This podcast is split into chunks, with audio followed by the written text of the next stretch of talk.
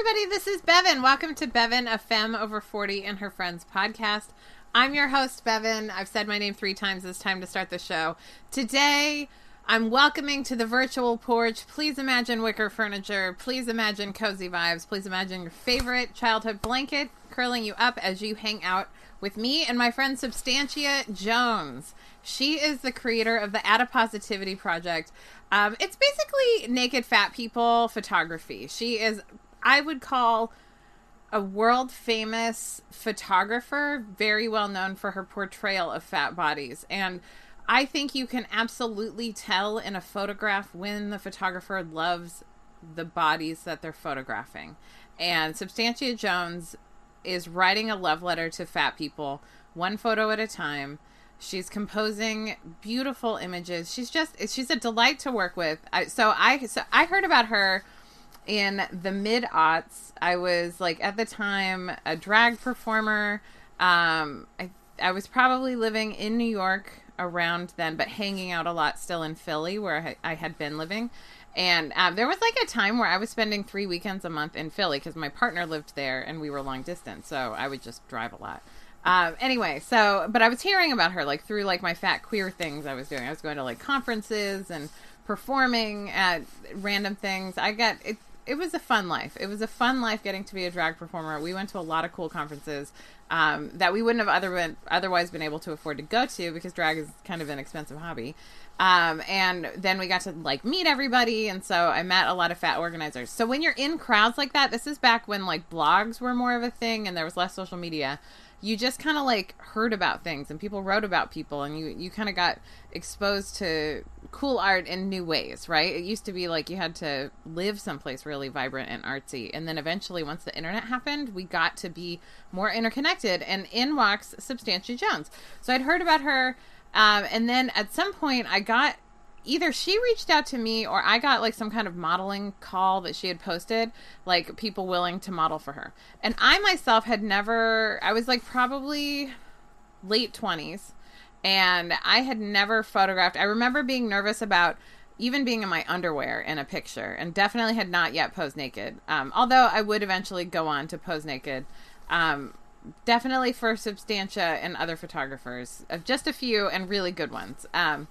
Anyway, so I remember, like, she said she liked lace, and she liked sheer things, and she liked tattoos. And I had just gotten my breakup tattoo.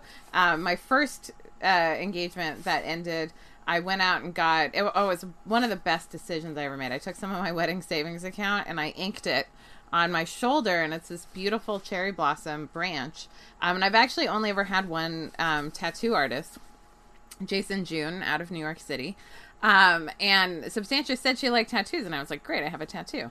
And so I went to her friend's apartment in the Lower East Side. So I was living in Jersey City. I remember taking the train, meeting her there, and I had never met her before. I didn't know her, like, actually, but I'd heard about her, so I kind of trusted this stranger apartment thing. I don't know, sometimes you got to go on an adventure. And she had emailed, and so I felt like I could trust her, and I showed up and I had the best time, and I felt my body in a new way. And I feel like I felt like I saw myself more as a sculpture and more like its own unique work of art. And that was kind of the first time I had ever felt that way. And I had, by that time, had some powerful naked fat experiences. So I, like, was really kind of embodied and in community. But what Substantia provides, I had definitely thirsted for as a young person. I grew up before social media, right? And so I didn't see a naked fat body that looked like mine until I was 22 years old. And I remember where I was. I was at an event, and some people were showering just, like, out in the open. And I was like, oh my God, those bodies look like mine. And it was like, I didn't even weep, because I was so disembodied that I didn't even, like, feel the relief of finally seeing something that looked like me. When you grow up and you feel like you're not like other people, or your body is wrong or bad, it's really hard to, like, feel okay in that body. And once you see other people living in and thriving in bodies that look like yours, it is a different and freeing experience. It's like when someone else's dream comes true, it makes it possible for you. Someone else living into just comfortable freedom, right? Like, there's just some basic stuff that you're not experiencing if you're all locked up and tense and stressed about your body all the time. And seeing people free in a body that looked like mine was really a wake-up call for me. And what I love is these days, now in 2021, I'm an aerobics instructor, and I get to repost pictures from my friend Substantia's Adipositivity Project. And she's now been doing this work for like 12 years. One of my favorite projects that she does every year, and I'm so glad she's doing it this year, and you'll hear in this episode about how it almost didn't happen, is the Valentine's Project, which is fat people and their partners of different sizes with them, some of them naked, some of them not. There's a really hot picture. If you go back in time, I was in the it's so fun to see your dreams come true in these little ways. Like, I always was like single and looking at the Valentine's Project being like, someday I'm going to have a partner who wants to pose with me with adipositivity, and like, we'll be in the Valentine shoot. And then that someday happened. And I have to give credit. My ex was rad. I wouldn't have been with her if she wasn't rad. And she was like totally game for it. When Substantia came to LA, she's like, totally, I'll pose with you. She ended up being in her 3-piece suit. And I was naked, and we had our dog, and it was the cutest family picture we ever took, and I'm naked. And I could never have thought that was possible, except that Substantia did it. And she also included this beautiful lamp that we had that was just so beautiful. I love that lamp. It's like, I miss it actually, but can't have it in this life. Anyway, so Substantia is an artist. I'm so excited to have her in my life. I'm excited to have you here to meet her, because she's just so rad. And also, if you're a person in a fat body, or you know someone in a fat body, especially right now, I know in COVID times a lot of people have had a body change, and I want to say change because I had a body change too, but like, people have a body change into different types of bodies. And sometimes you need fat positivity, and sometimes you need an explicitly fat positive space and aesthetic, and adipositivity.com gives that, and Substantia creates that just by virtue of the art that she creates. So if it's meaningful to you, maybe join her Patreon. Patreon is a membership support site that helps creators like Substantia and me, I also have a Patreon, create work that's meaningful and useful for folks like you. So like, if my podcast is valuable to you, for example, I'm totally supported by my Patreon, patreon.com/FKDP, Fat Kid Dance Party.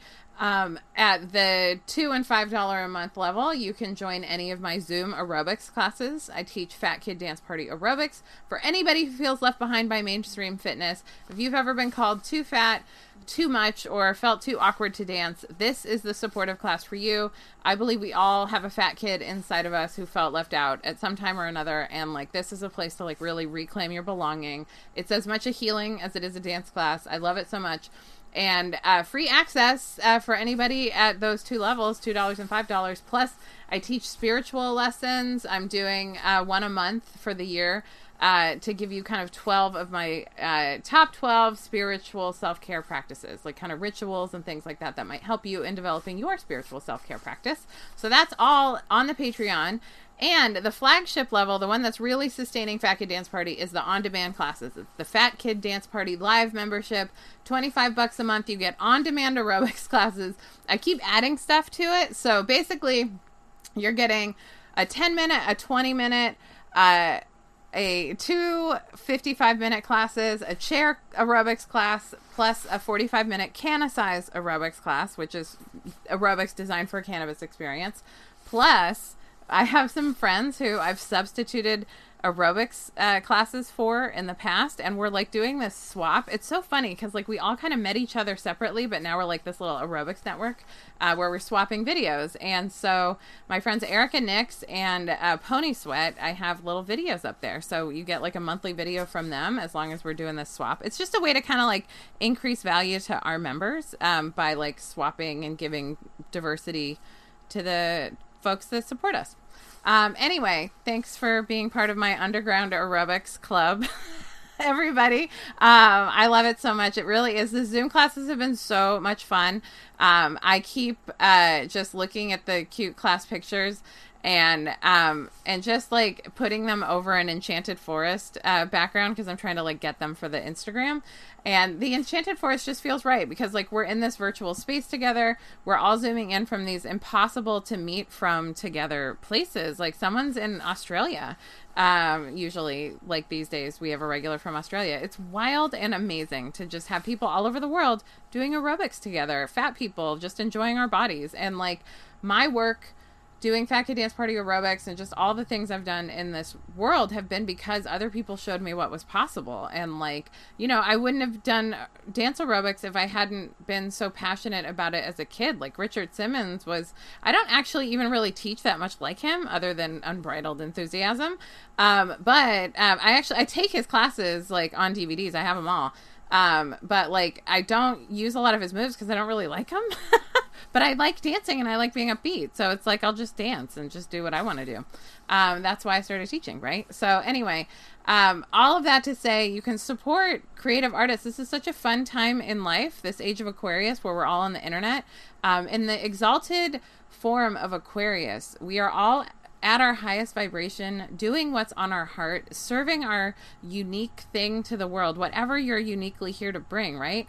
And like supporting each other doing it. So like having a subscription to like Patreons and like just, it's like who you want to win, right? Like different artists, different musicians you like. It's so fun, like how we can just subscribe and just get to do and nourish ourselves with one another. And like, I just think about like coaching industries and how much people really need therapy right now. I just want to normalize therapy, like going to the gym. I feel like for me, therapy is like forever, lifetime hygiene for my emotions and my mental health. Anyway, I hope you enjoy this conversation with Substantia. I just had a ball doing it. It's also up on the YouTube channel, which is Self Care Party. You can subscribe over there too. And that's up. And I just want to say she looks beautiful. So you might want to check it out at some point. Substantia Jones. You'll just look for that Adipositivity on my Self Care Party page. She's like this like flamey redhead. Anyway, I'm going to stop talking about how much I love her and just turn you over to the porch chat. Substantia, welcome to the podcast. Woo, woo, woo. So good to see you, Bevan. Oh my goodness. It is so refreshing actually to see you. And you just look gorgeous today. Like flaming red hair, lit by sun, plants behind you, big hand, a fat hand picture. So let's start at the top simply with, I like to do business in the front. So I want to talk about adipositivity. Everything sounds dirty to me. I'm sorry. Good. As a naked people photographer, I'm glad that's your life. I think you also it has nothing to do with that. It has to do with just, you know, quarantine horny. Oh, so it's going to pop up a lot, I'm sure. It's real. I mean, I was just thinking about this as I was putting my makeup on today, that I'm in the longest dry spell of my life. I had a lot of plans for 2020, lesbian Jack Kerouac on the road, like reigniting some things, setting up some new things, just, you know, not happening. And that's okay. Public health is important. So there will be many positive things that will come from this. The roaring 20s. I have to say, I'm not even that orgy identified, but like, there will be, you know what I mean? I feel like we're going to go back to some sort of like Grecian level hedonism, parties galore. I can't wait for the confetti cannons. I'm going to be full out Caligula up in here. Come post pandemic. Okay. I'm not into the group thing, but I am definitely ushering in a new era of casual sex. Right. Or more. For me, I think my person's coming, so I think my casual sex. I never liked casual sex. I have to say, I tried so hard to like casual sex as a young person because I felt like everyone else was doing it and they were enjoying it and being satisfied by it. But for me, every time I felt like kind of empty and annoyed, and like there's even a couple of times, my friend reminded me of this story this week. There was a time I started having sex with someone and they put one finger in, and I was like, "Is that just one finger?" I was like, "What are you doing?" And they were like, "Oh, it was just one finger." And I was like, "You know what? Let's just not." Mostly because I was drunk. And also, I'm honest. And also, I was like, if you're starting with one, I don't think you can handle me. You know what I mean? Like, I just that was my thought process. And so I just ended it. I'm very good at knowing when I don't like something and expressing that. So anyway, that's I'm just, I'm afraid to try to understand that question.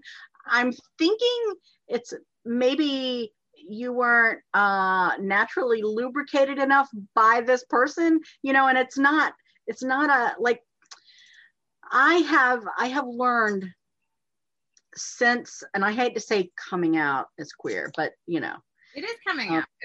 Yeah, but that makes it sound like I was in the closet, and I never was. All my life, anybody who would ask, I would say I'm mostly hetero, which was true. I love that little noise, but wait, I was about to, before we move on from the casual sex thing, I have to share with you a very valuable lesson that a young person taught me. I was having dinner in New Zealand with this much younger person, and she was poly, and I noted to her that I could never do that because I'm not into casual sex, because I'm so afraid of accidentally falling in love with whomever's giving me orgasms, because that's what I do, and I don't want to fall in love with somebody that I don't like or isn't really suitable for me.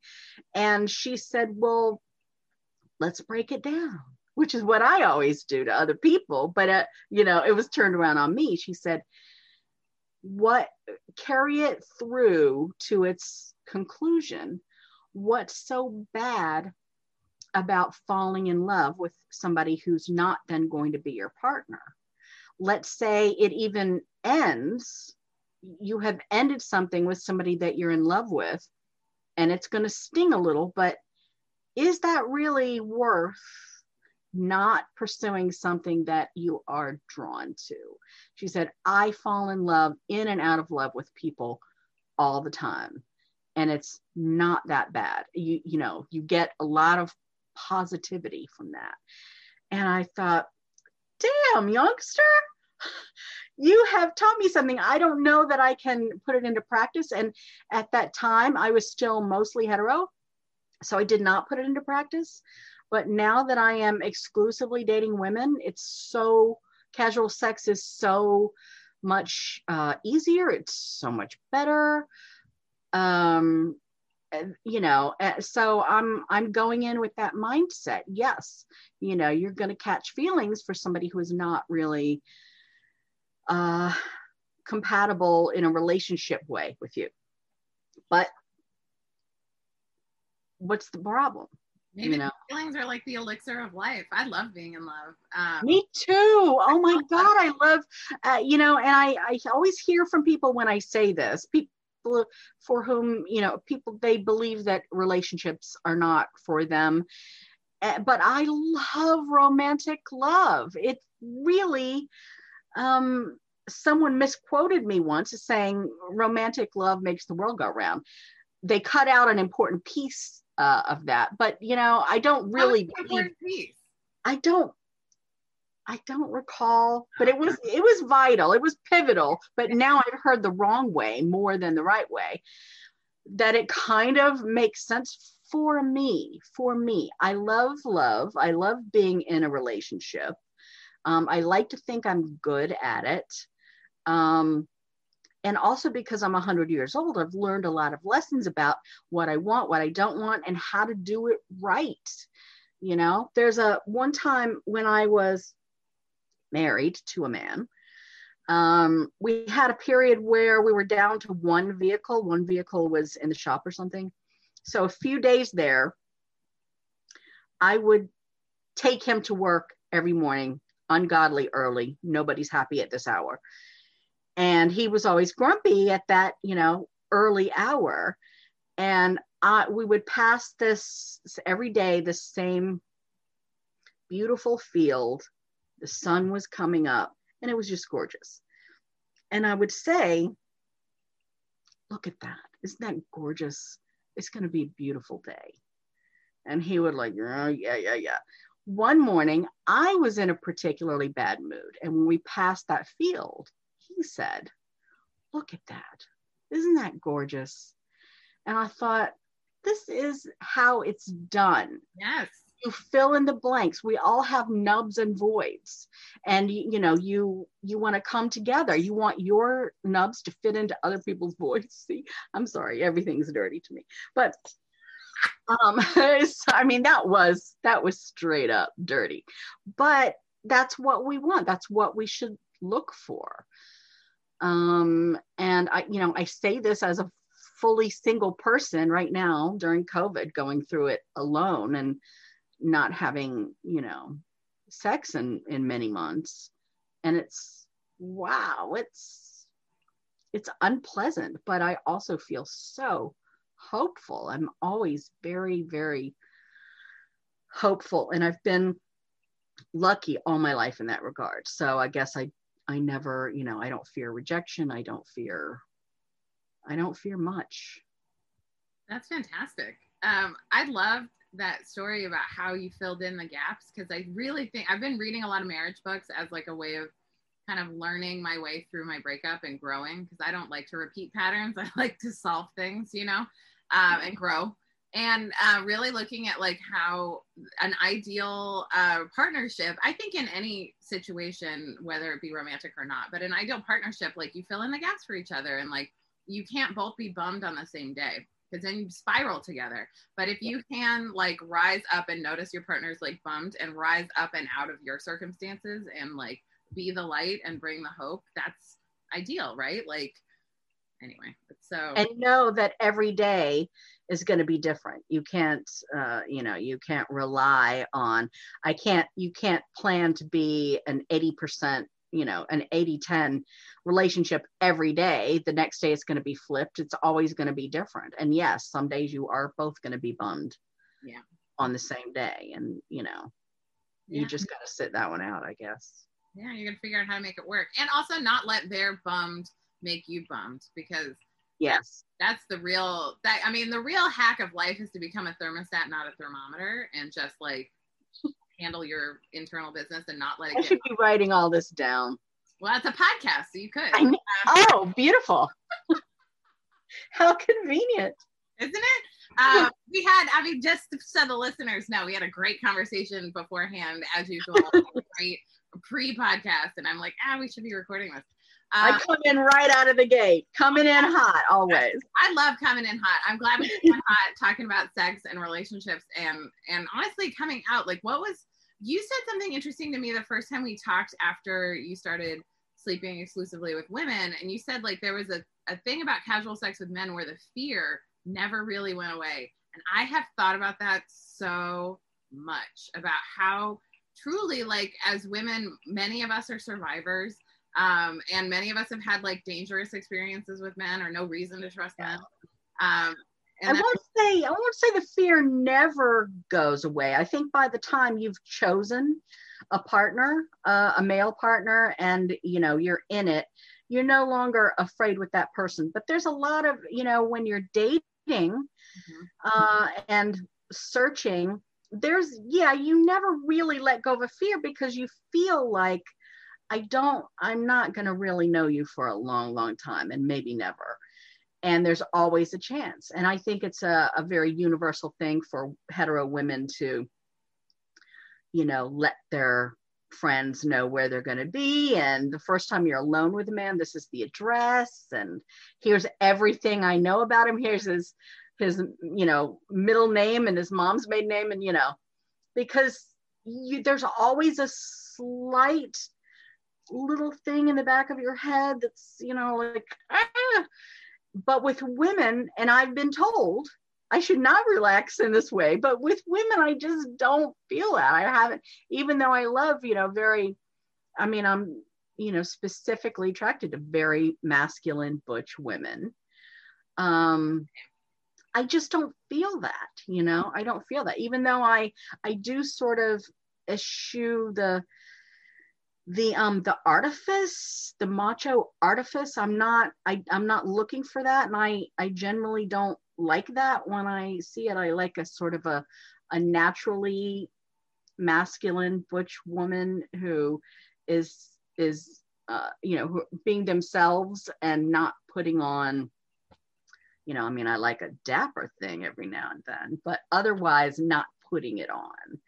And I've not once felt fearful or physically intimidated or anything like that. I hope that lasts. I hope I don't ever learn that lesson I'm told is coming.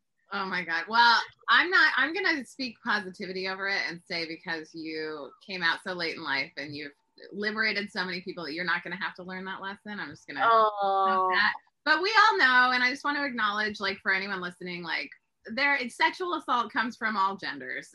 It's just primarily from, like, men and males, because it's rape culture and they're taught that they can just have whatever. It is. And anybody who is intimidated by us saying that, you know, it doesn't have to be a natural, innate thing in you. It's because we live in a patriarchy which excuses this behavior, which promotes this behavior. Mm-hmm. I mean, anybody can see that. I don't care how Republican you are, you could see that that's where we live and that's what's guiding these sort of interactions. So yeah, it's not you, it's you. It's not you, it's all of y'all. Oh my God. And also what's interesting, I'm reading this really interesting book. I'm looking to see if I can grab it, but it's called Safe People. And it's really interesting to see how much we can grow, because like I read it and I read all these ways that like I kind of used to be very unsafe, but it was mostly because I felt unsafe and I didn't know how to like be in the world, and I had to grow and learn how to trust and learn how to just have a different way of interacting with people. And like most of people who are like unsafe people are just really traumatized people who are unhealed. So I don't know. No, that's fascinating. Or who feel the need to test you, and you know, because they don't maybe feel worthy of being loved, so they are constantly testing your love. Oh, or that, yeah. Or some people just feel at home in chaos, and so they want to create chaos.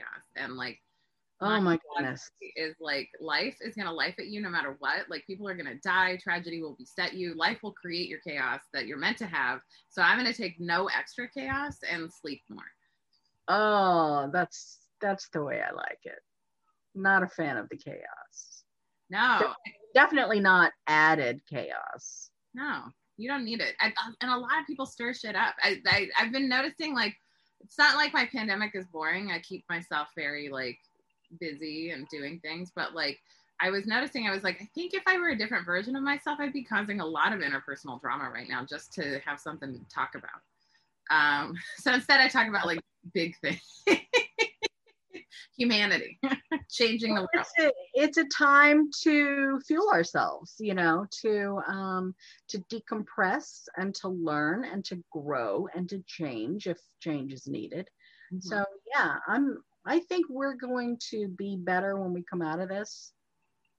And I hope that we keep some trends like Zoom. I love I've had some Zoom dates, and I think it's great idea. Why aren't we doing this before?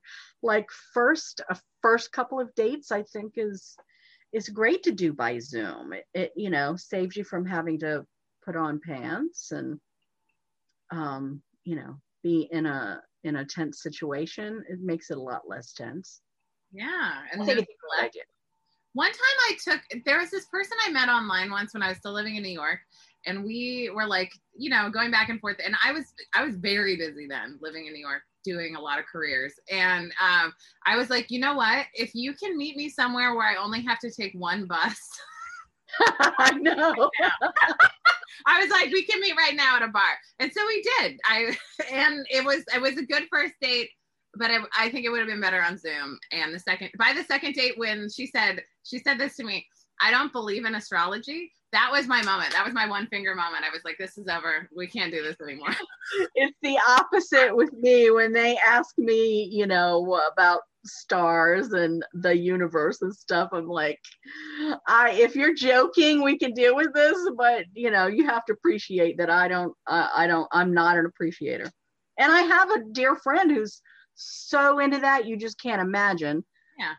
And we joke about, we're able to joke about our differences, you know, but yeah, when I was dating more often, you know, pre-pandemic, I knew every coffee place within walking distance of my house, but that would not indicate to them where exactly I lived when I walked out. Because it's hard. People don't understand, to live in New York City, you have to really want to live in New York City. Yes, you do. It's not a casual thing, because there are a lot of challenges, and it's not so easy in many regards. It's, you know, very, very difficult. But so yeah, you have to appreciate. I get that one bus thing. Yeah, I'm with you there. It was so specifically New York. Substantia, you've lived in New York for like 30 years? More than 20, like 24 years. Are you the kind of New Yorker who has lived in the same apartment for a very long time? My first 2.5 years, I lived with my then fiance in the Village. And then I moved from there into this apartment in 99. Yes.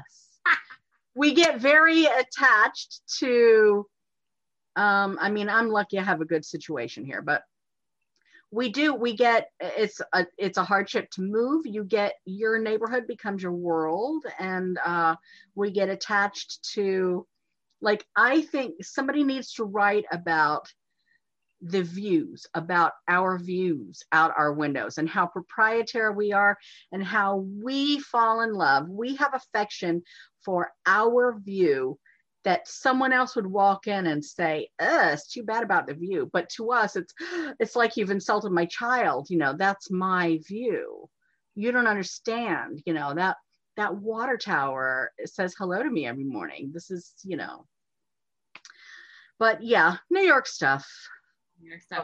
And you're in Manhattan, right? Yeah. I'm not going to go too specific about where you live, but I feel like there's like borough specific sort of lifestyles that are endearing and beautiful.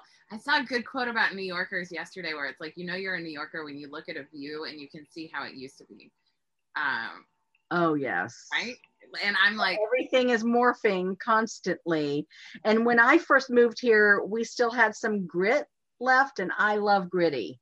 And we, you know, I lived in the Village, where there was still some old, you know, 90-100-year-old businesses, and lots of gritty places that you don't know how they survive. And that's all, you know, we've gotten so homogenized now, that in order for a small old business to survive, you know, they own the building. Otherwise, they would not still be there. Mm-hmm. I mean, we've been, I will out one aspect of where I live. I live near the new section of the Second Avenue subway. Oh. And that changed this whole area so much that it killed a lot of the mom and pop businesses that lived along the construction areas, because they just couldn't stay alive. People couldn't even see them or get to them often. And it killed them, and it brought in a new crop of gentrifiers. And many of those people, many of the gentrifiers, have already been priced out of the area because of the subway. The new subway is so desirable. All rents went up in this area, and it brought in all, you know, a lot more uppity businesses and things that, you know, don't necessarily speak to me. And it's unfortunate, you know, so no more grit, definitely no more grit. We used to have car places. This is how you know you've been gentrified, is there are no more car repair shops, or locksmiths, or gas stations, or, you know, lube shops. They're all, when I first moved there, we had billiards and lube shops, you know. Now that's no more. That's so real. Watching change in New York is actually sort of heartbreaking, but like also so is life. like everything changes all the time. And like, it does. And this is hopefully another way that we will improve from the pandemic, because I'm hearing about a lot of people moving to where they've always wanted to live in New York because the rents are so low right now and they're getting good deals even long term. So it's bringing people who should be here to the area. I worked for a lot of years in nonprofit, and I worked with a lot of young people who moved from elsewhere here as a young person straight out of college. And almost every one of them was being at least partially subsidized by their wealthy parents back home. Yeah. And I thought, this isn't good for the city. You know, I mean, I like you, but this isn't really good for the city, because do we really want to be a community of people from wealth? No. Do we really want to be a community of stores that you'd see at the mall? You know, do we want to live a chain business existence? I don't. I miss the gritty old New York. But you know, what are you gonna do? The gritty old New York will live forever in our little brains, and I think New York will keep morphing. I think this is actually great. I love hearing that people who are finding their dream places to live. I know a lot of people who have left New York for their dream places, right, which are somewhere else. And so it's like, I think in many ways it's like an interesting shakeout of what's going on. Yeah. My hope is that we will get a new deal in some way. I'm never counting on the government to solve anything, but like some situation where like we have a renaissance and a resurgence of funding for things that only improve everybody, right? Like there's still so much great architecture from the old New Deal and great art from the old New Deal. So like, anyway, I'm hopeful that there can be a resurgence of small businesses, because another WPA maybe. I think that would be great to give, you know, to put artists to work making art. Yes. People who've really been suffering through this, who've lost their income, performers especially, you know, I mean, they need help. Yeah. And speaking of art, you are like one of my favorite artists. Oh, we haven't even talked about your art yet. So how long has the Adipositivity Project been going on now? Since 2007, so I guess in June it'll be 14 years. 14 years old. She's a teenager. It's the longest I've ever done anything. No great. Relationships, no jobs, no. Yeah, I don't have a lot of stick-to-itiveness, but I've almost quit more than once. What kept you coming back to it? I think these are good things to help inspire. Two things. One is I get so much response from people who tell me very earnest stories about what the project has meant for them. And they tell me things. They've educated me in how bad it can get. Because they've lived things that I never have. I don't think I've been as negatively affected by my fat body as a lot of people have. So I've learned from the people who write to me how bad it can be. You know, I mean, this one poor woman that I quote all the time, I taste like Alka-Seltzer, sorry. I hope that's not visible.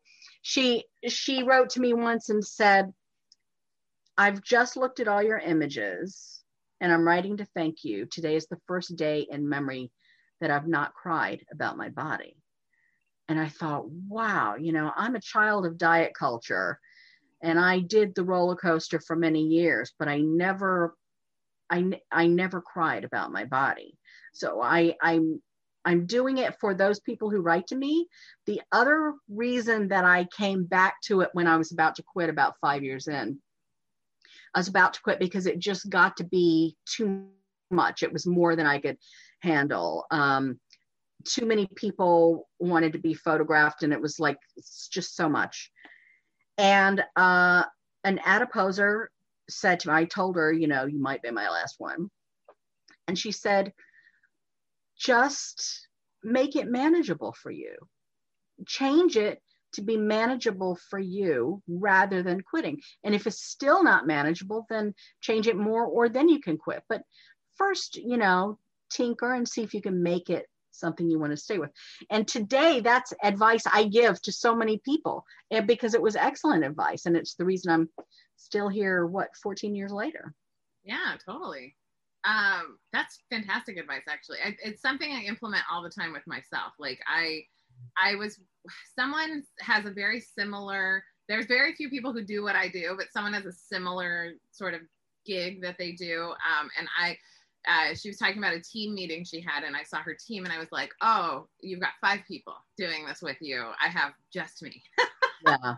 And like, and it's really, and then whenever I remember, like, oh, it's just me, and I could do a lot of things if I had a team, and I don't have a team. So what are we going to do that I can do and follow through on? Because I think that's the most important thing. Yeah. Make it workable. If it doesn't work, you know, at first try, or as we say in the South, don't throw the baby out with the bathwater, you know, make it, you know, see what's salvageable.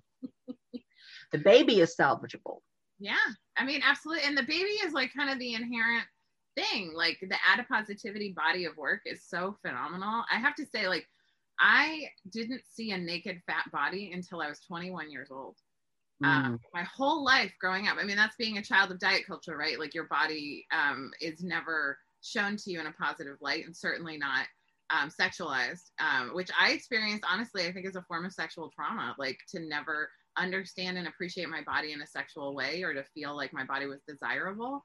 And not that's that so smart. That's so smart. Yes, you're right. That is so smart. Yeah. And so I had to work through that trauma. And like naked fat people are not inherently sexual. Nudity is just bodies, right? Like our bodies are literally naturally just that way, right? This is shame and prude culture, honestly, teaching us not to see naked bodies.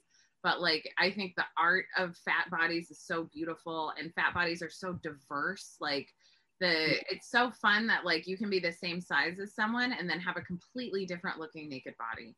And, and how cool that is, and how cool it is to see yourself represented, like your hanging belly and your floppy boobs and like whatever you got, your rolls and yes, you know, it's so, yeah, I agree. Yeah. And I think that you're such a good artist to do what you do because you sincerely love your subjects.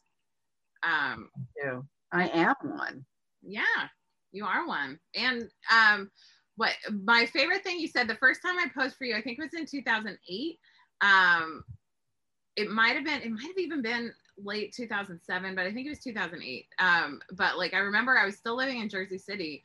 And I came into the city and you had told me like things that you liked to take pictures of. And I like met you in this Lower East Side apartment. And I was like, still like in the process of, I was loving myself, but I was still in the process of uncovering love for my body. And it just like, it was so nice to get photographed and just be art for somebody and like be appreciated. And you photographed how many adiposers do you think you've had so far? There are over 800 images, but a lot of people are repeat adiposers. So I don't really know, but hundreds of adiposers. That's amazing. Have you been doing any photography in the pandemic, or you're just? I haven't, none, zero, zilch. And it's a complicated and unfortunate answer, but I haven't, I wrestle with it every day about whether the risk is worth it, especially now that the end is in sight. There've been times where I feel foolish for not doing this particular shoot that, you know, is within walking distance and we can all stay apart, but it's still, I still can't help thinking, if I get it, it'll kill me. I'll be really embarrassed when I'm dead, you know, that I took this risk. So every day I do wrestle with it. I don't really know how much risk is acceptable for me. And I err on the chicken shit side. I'm glad. So I've not done, in fact, next month, it'll be a year since I've done a shoot. And when it came time to put together the calendar, I thought, oh, what do? I can't do this. I'm not going to do it. We're just not going to have a calendar this year. I'm not the only one who's not doing something, you know, because of COVID. And my dear friend, fat activist, Kat Pauzé, she said, we have a regular, I call it our cat call. We have a cat call once a month on Zoom.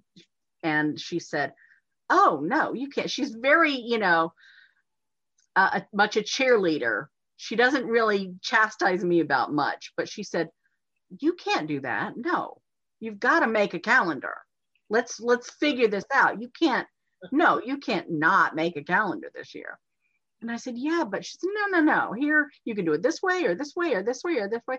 So I did. I went back through a bunch of old shoots and pulled up some also-rans, which intellectually I knew I had, because there are times where I'll get home from a shoot and I have an embarrassment of riches in what I've gotten, and I only use, you know, one or two of the images. So I knew if I went back through images, I would find some.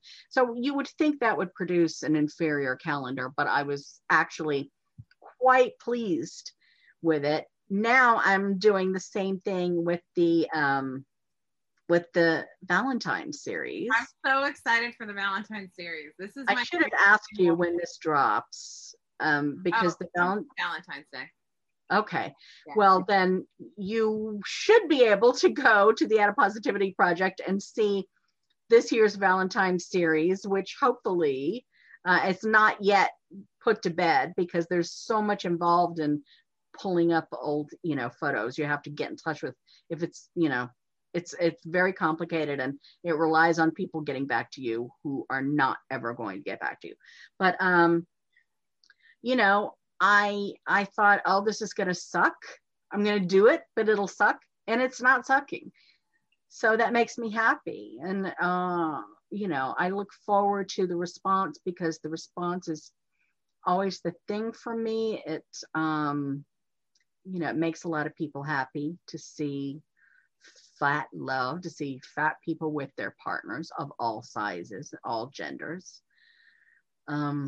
So I'm glad we're here. I'll be gladder when it's completely ready, but you know.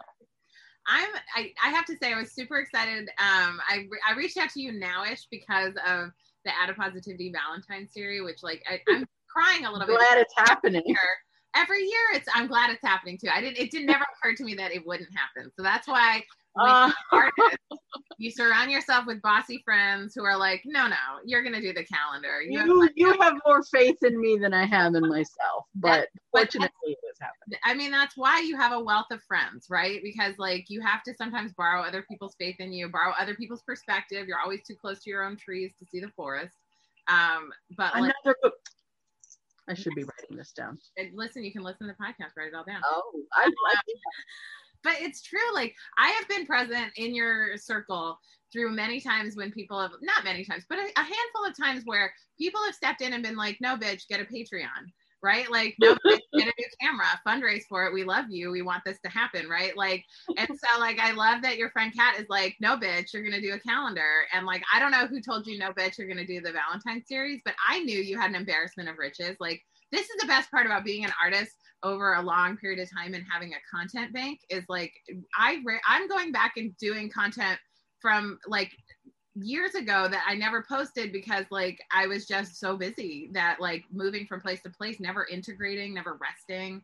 Like there's so much that like we have to harvest that I think this time is enabling us to do. And I think the reason I did go ahead with the Valentine series is because Kat Pauzé no bitched me about the calendar. So I knew I was better aware that it was possible to pull it out. And I did. I do feel like I've pulled this out of my ass.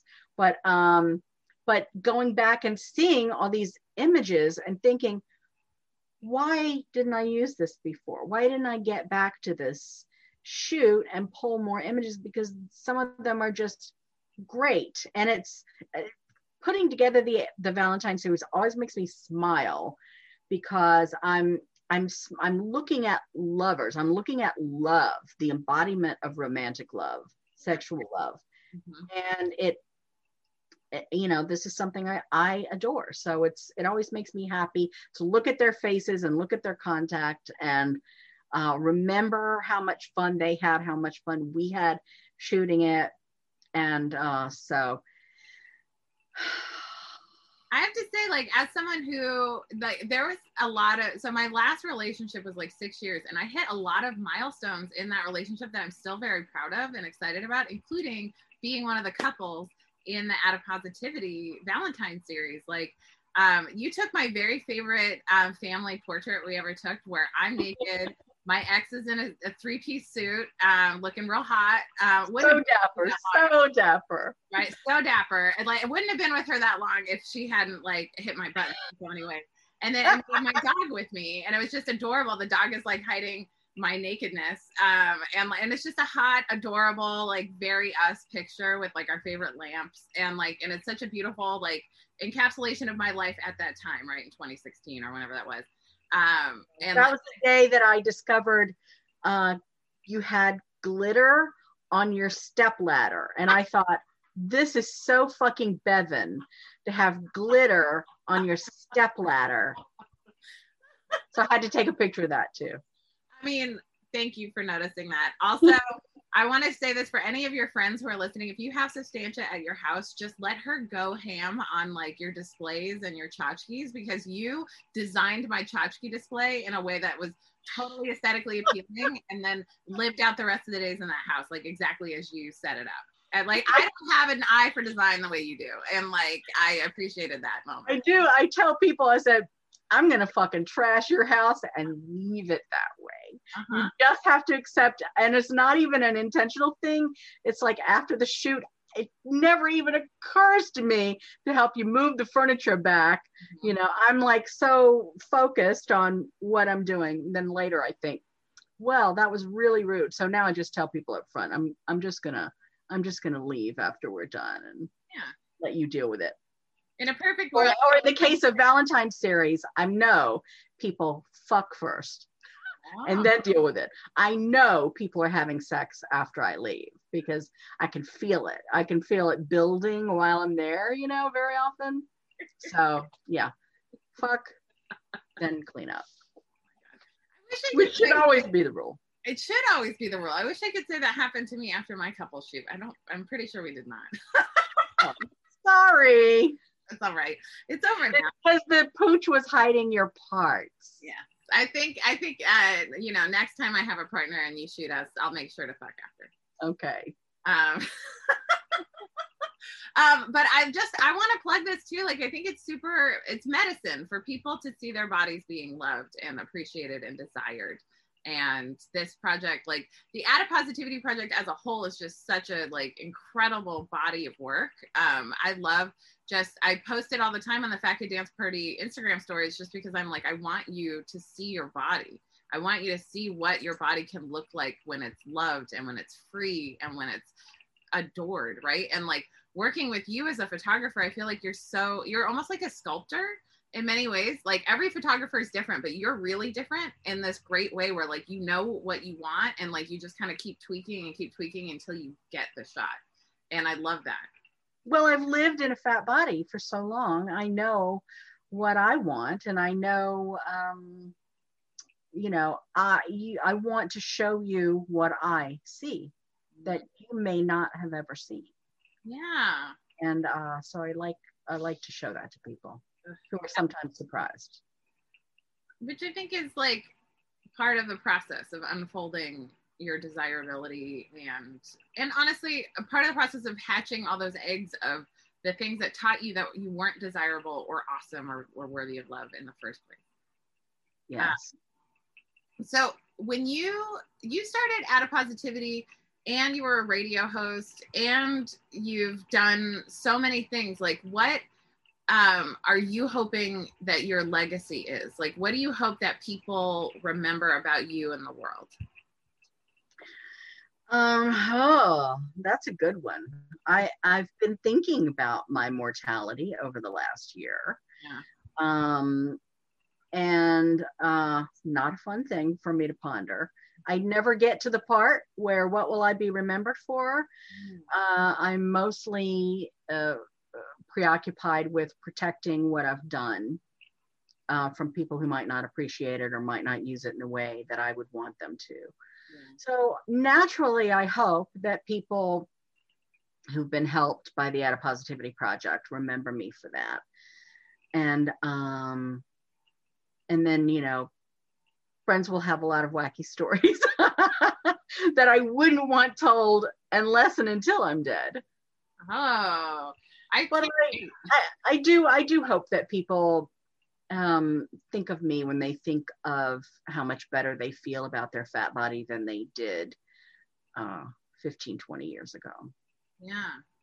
Do you think that you want to have a book? Yes. Yeah. Yes. The short answer is yes. Mm-hmm. The longer answer is, oh, hell yes. Okay. And if I, to be honest, if I knew nuts and bolts wise how to put together a photo book proposal, I might be farther along, but you know, anybody will help you put together a book proposal, but a photo book proposal is a bit different, is quite a bit different. And you can't really go to regular publishers for this. So I desperately want a book. Somebody last night told me I should have a magazine. I want a book. I want to do it once and then, you know, not have to do it again. But I definitely want a book. And I have had publishers pie in the sky me. And one long ago said, and they would be a wonderful, appropriate publisher for this. And they said, if you add text to this, we will publish it. And I said, yeah, I don't want to do that. Now, since I've realized, oh yeah, I need some text. There's some things I want to say with words rather than images. So yes, I need some text, but also now I think maybe I can do better than that publisher. I have a dream publisher. And so, you know, once I figure out how to put together, I have to figure out how to put together a photo book proposal. Then I have to, this is the bigger one, I have to fucking do it. And that's, you know, that's a whole nother thing. But soon. I mean, I'll say this. This is my wish for you. I want the publisher to come and find you and make it easy for you so that you just get to be the genius and show up. This used to be my method. I would never seek out anything. And I am a pretty ambitionless person anyway.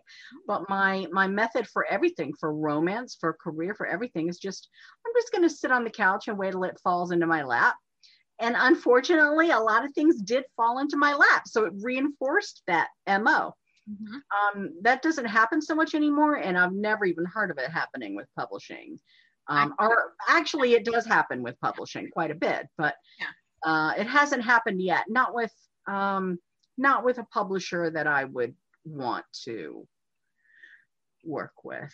I figure, why not start at the top and work your way down? You know? Yeah.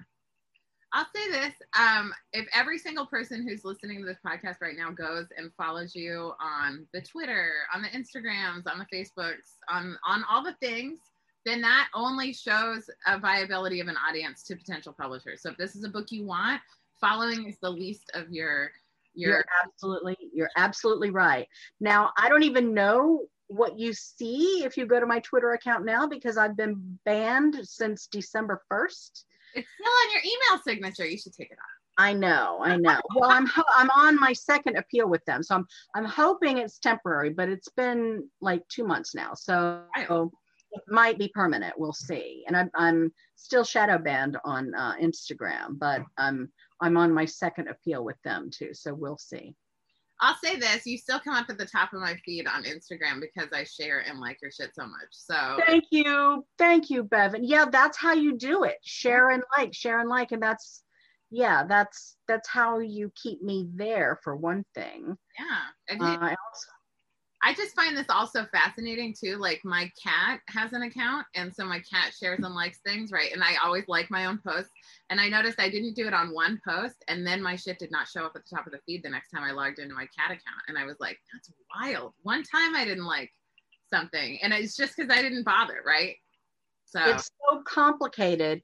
You know, what just occurred to me, Bevan, is when I first went to Instagram, I was a late adopter because of some of their policies. And you told me, find a bunch of hashtags that you like, or create a bunch of hashtags that you like, up to 30, use them every time. Well, yeah. I just found out that at least when you're shadow banned, that's one of the things that happens is your stuff doesn't not come up when people, you know, are following that hashtag or look up that hashtag. And often it happens if you use the same hashtag over and over again. Oh. So it's a mess. They all hate me. They love hate me. Like one time when I first went to Instagram, like I'd been there for a few months, and I guess when you go from zero to a whole bunch in a short time, they look and see what's going on. And they contacted me and they said, we would like to pay you for an interview wherein you tell us how we can improve Instagram, because we recognize you as a community leader. I thought, oh, this is going to be a lovely, harmonious relationship. Not so much. I mean, that happened. They did pay me for the interview, and it was great. But yeah, they constantly delete my stuff. The last thing that was deleted, they said it was because I was, they deleted it for sexual solicitation. And the bits were covered up that the bits they don't like, the bits that scare the patriarchy, that was all covered up. Nothing about it was, you know, and Twitter blocked me for hate speech. I said, this is what I spend my life working against. Nobody pays me to do this. You know, I'm devoted to working against hate speech. Do you see how stupid this is, what you've done?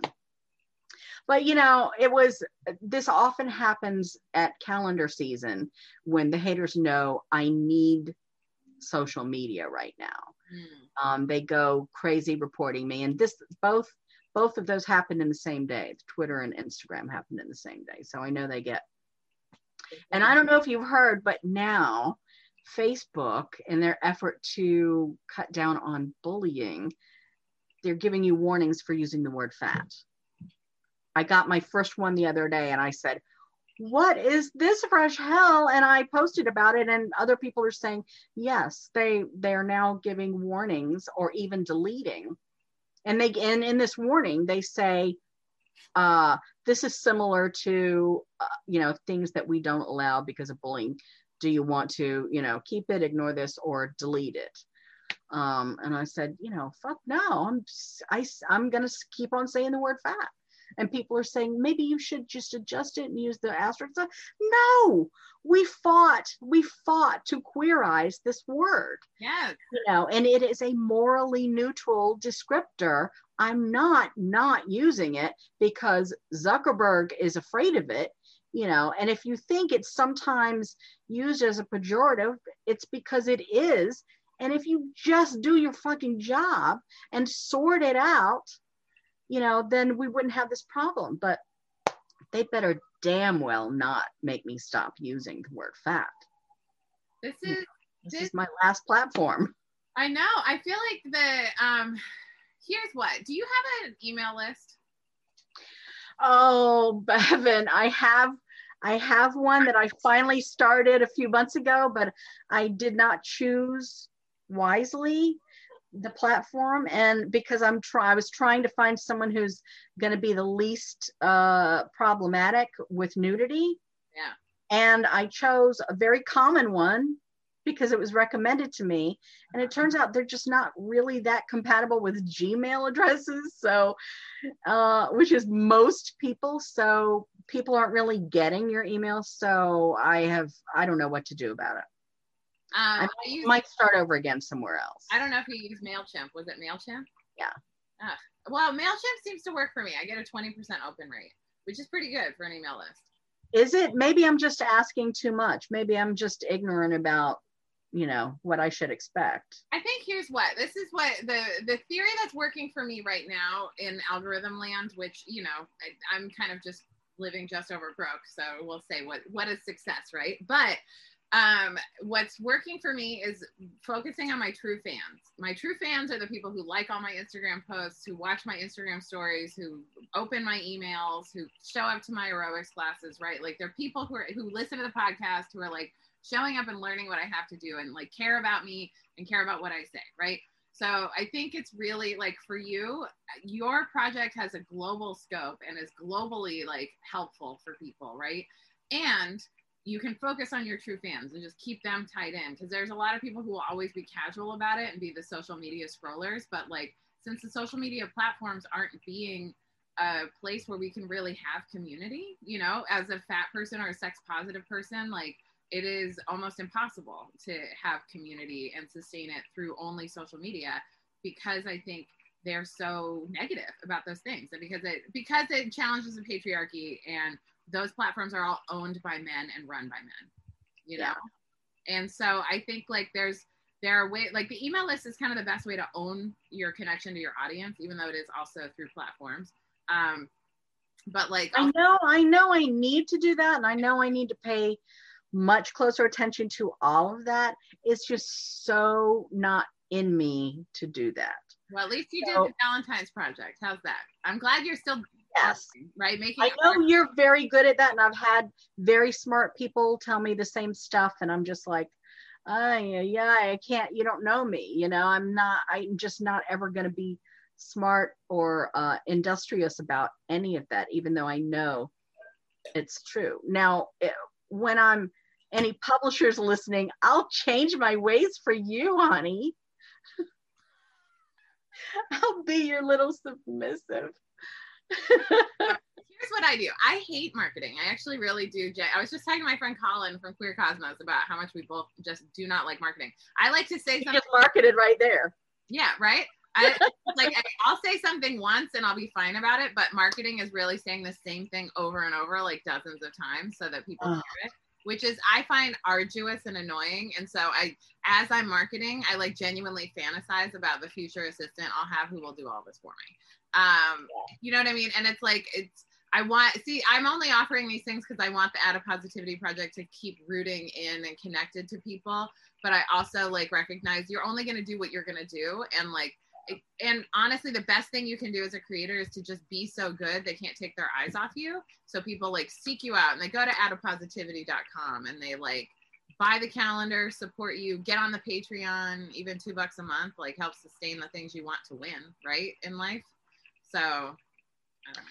Yeah, I say I hate that stuff and I do, but I constantly now find myself doing things I would not have done years ago. Repetition is one thing. Yeah. Because I am, again, I'm a recovering Southerner. I'm conscious of, am I being a drag, you know?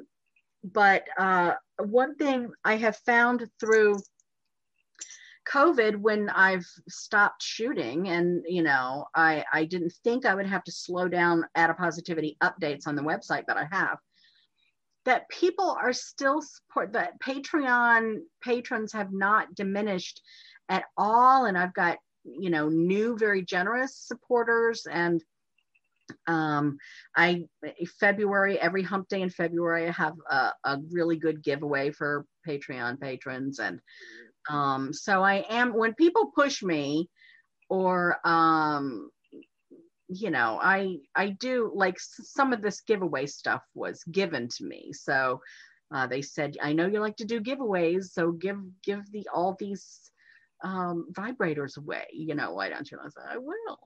Oh my God, that's great. That's a brilliant way to support you, is to send you stuff that you can give away on your thing. I've been doing little like, low-key covert like video swaps with people, so I'll send them my aerobics video and they send me theirs or like a code or whatever, so I can like keep adding more value to my membership, because I just want to be a good place to help support people's self-care. So this is brilliant. I love that. This is something. See, listen out there, people who like Substantia, if you have things she can give away to Patreon, And it's like, yeah, it's very, very little commitment from you, but really good gifts. And every Valentine's series, I do hear from people who say, I know what your aim is, but it makes me feel bad because I'm single or it's not really in the cards for me. So I figure clitoral stimulators, that's for everybody. It's even better if you don't have a partner bugging you, you know, or wanting to use it on you. But so I've got, you know, 4 Satisfyer Pro 2 clitoral stimulators to give away and a couple of great new books about sex, sexy times. And so, yeah, you don't have to be in a couple to appreciate Adipositivity's February offerings. I think it's actually, for me, it was very vital when I was single. I was like, look at all these fat people who are in love and partnered and connected, at least enough to take naked pictures together. Yes. Which is a big deal. It might be even more interesting this year when you look at all of them and wonder if they're still together.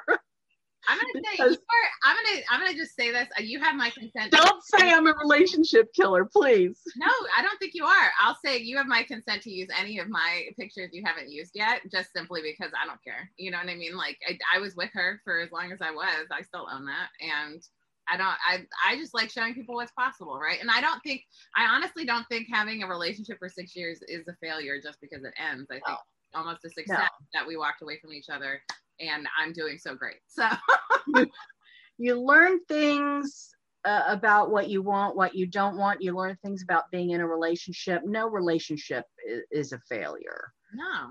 I'm not a person who thinks we're meant to be monogamous forever.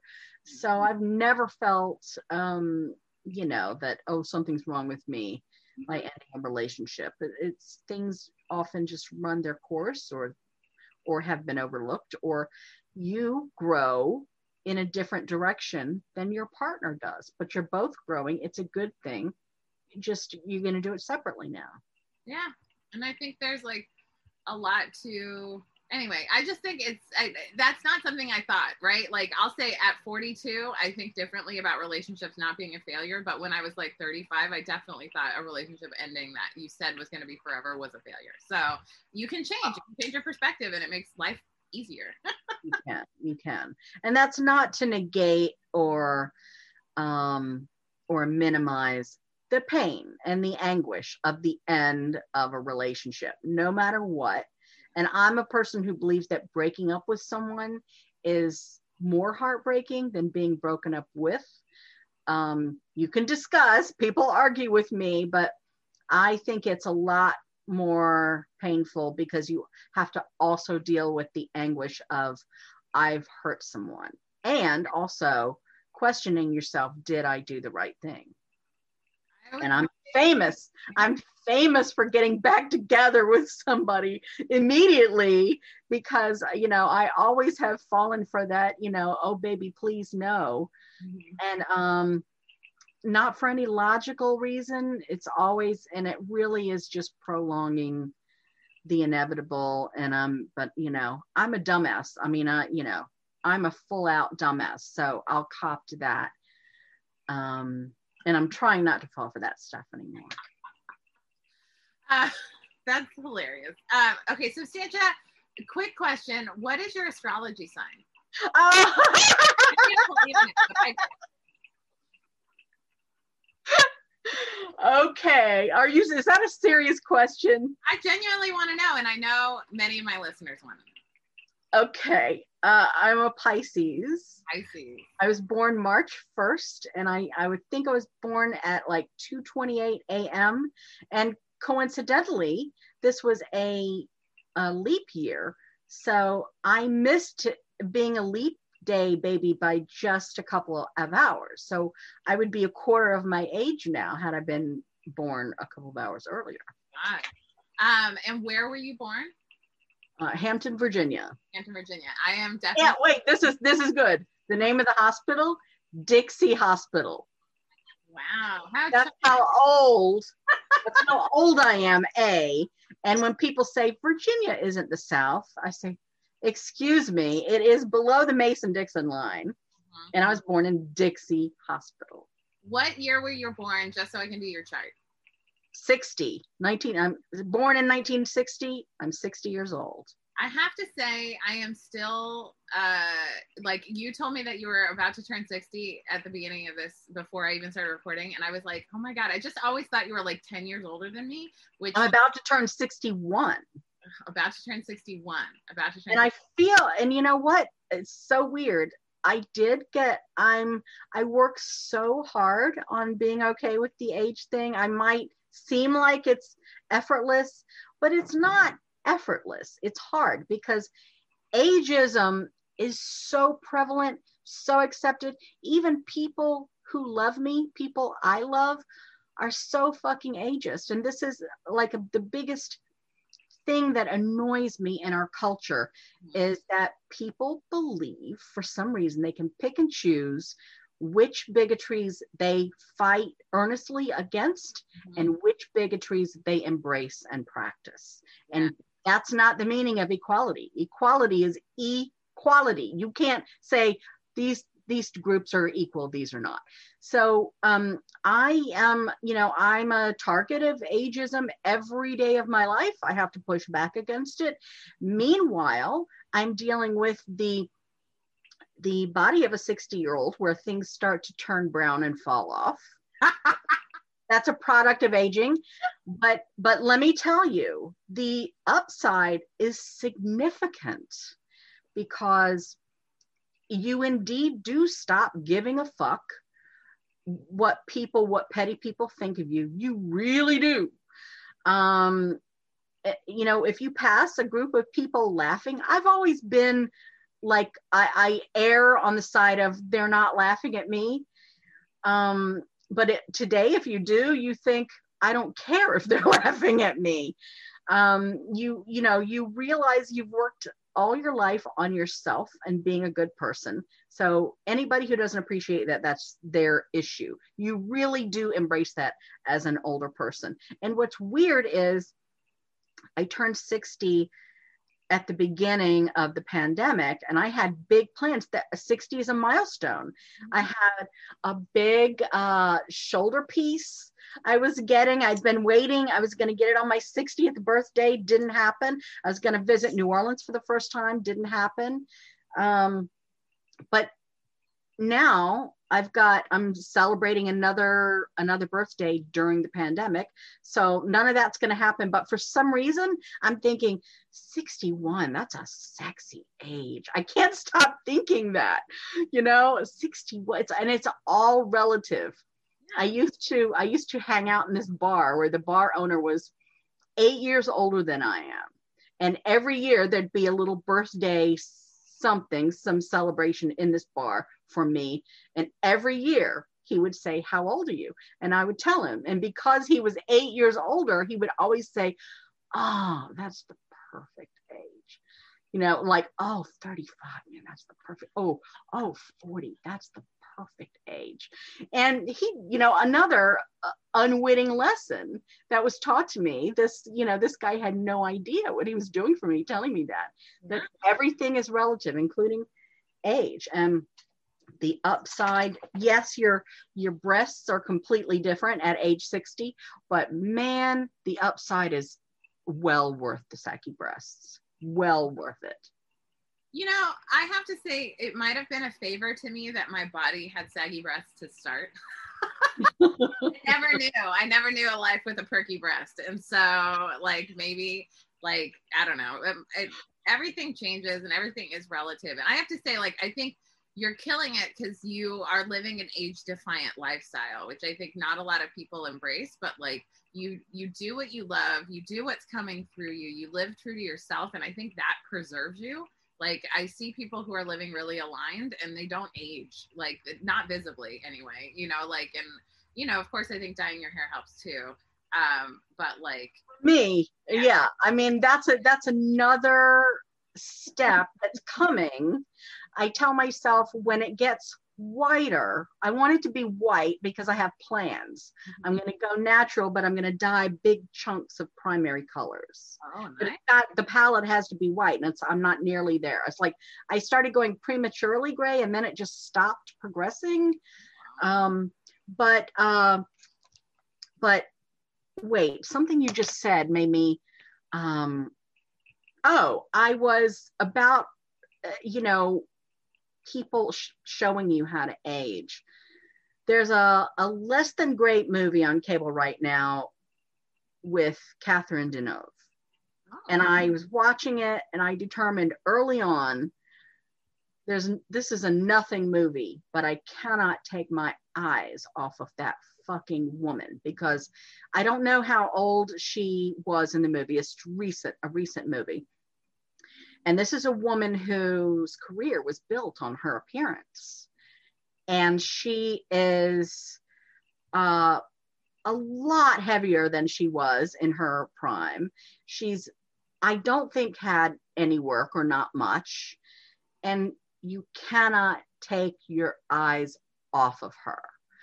And I watched the whole movie just to watch her move and speak and smoke cigarettes, for God's sake. I mean, if anything ages you faster than that. Yeah. But it was such a lesson in how you can be, even if you have lived in a world of Western beauty ideals and been the darling of Western beauty ideals and built your universe on those ideals, you can still age gracefully. And that's what I'm trying to do, and it's tricky, but I hope I'm managing it. And wait till I get the white hair thing. Oh my God, it's going to be great. And the tattoo, it's coming. And the tattoo, what's the tattoo going to be of? It is going to be huge open ivy vines. Ooh.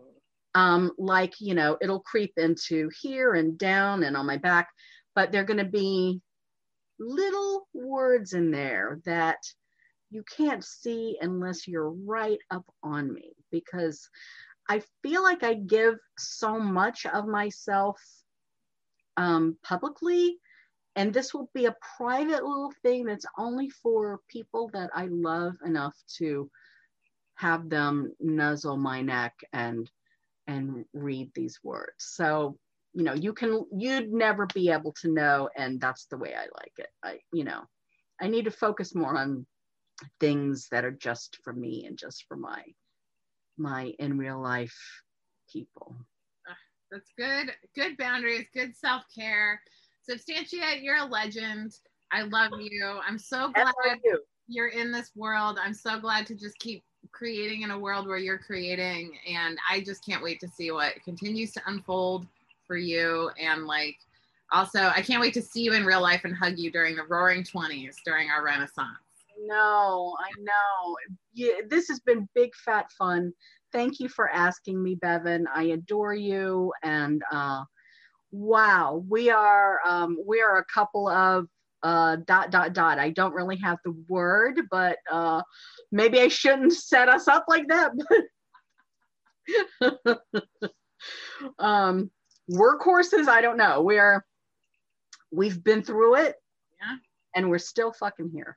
Yeah, and we keep going. And we keep going. And serving who we're meant to serve, I think, is really the answer. And doing our best. It's so good. So yay. So all the ways to connect with Substantia, I'll put in the notes below, wherever you found this episode, be it YouTube, be it on the audio podcast, but adipositivity.com, adipositivity on Instagram or Facebook, somehow get on your email list, patreon.com/adipositivity, support the work that you want to see continue in the world. I love the stuffing out of you. Thanks for being in the world, Substantia. Thank you, Bevan. Yay.